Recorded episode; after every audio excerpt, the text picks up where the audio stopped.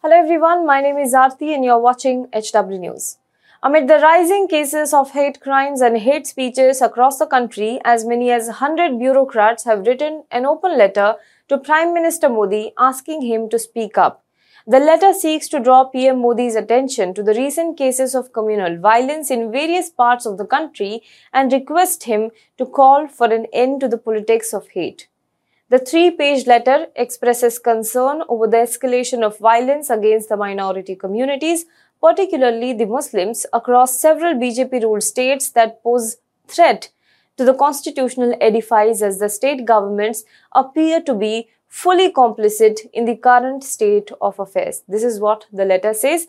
Further on, in the letter to the PM, they have raised concerns about the political situation in the country and said they believe that the threat we are facing is unprecedented and at stake is not just constitutional morality and conduct, it is that the unique syncretic societal fabric, which is our greatest civilizational inheritance and which our constitution is so meticulously designed to conserve, is likely to be torn apart.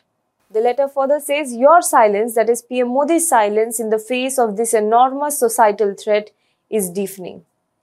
Moreover, raising the issue of communal violence against minority communities, the bureaucrats write the escalation of hate violence against the minority communities, particularly Muslims, in the last few years and months across several states of Assam, Delhi, Gujarat, Haryana, Karnataka, Madhya Pradesh, Uttar Pradesh, and Uttarakhand all states in which the Bharatiya Janata Party is in power, barring Delhi, where the union government controls the police, has acquired a frightening new dimension.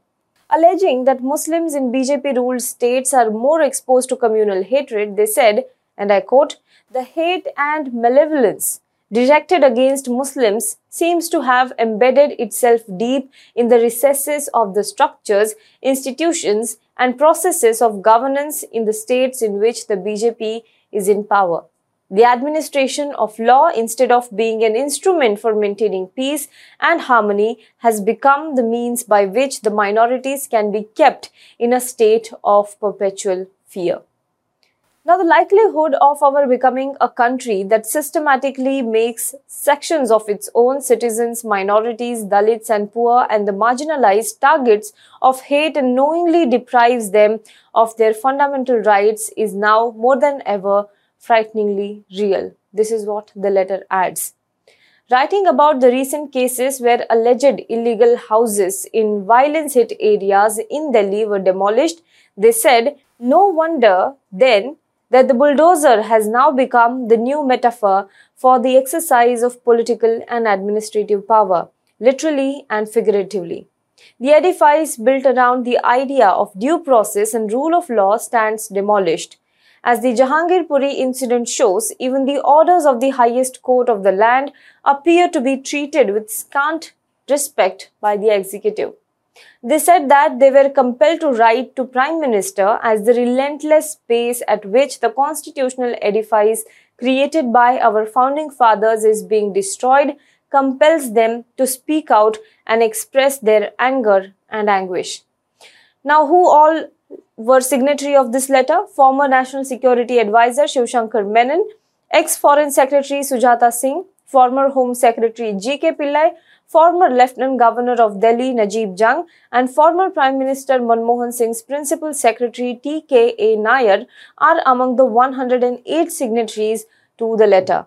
Apart from that, Julio Ribeiro, Ravi Budhiraja, VP Raja, Meera Borwankar and Anna Dani are some of the bureaucrats from Maharashtra who are signatories of this letter.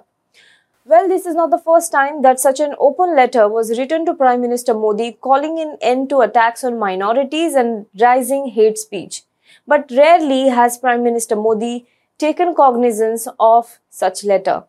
In this case too, it remains to be seen whether Prime Minister Modi in fact responds to the letter or not. Do let us know what you think about this in the comment box below. For more news and updates, you can log on to www.hwnews.in also, if you like this video, then please hit the subscribe button below, like this video, comment below it, and please share this video with your friends and family members.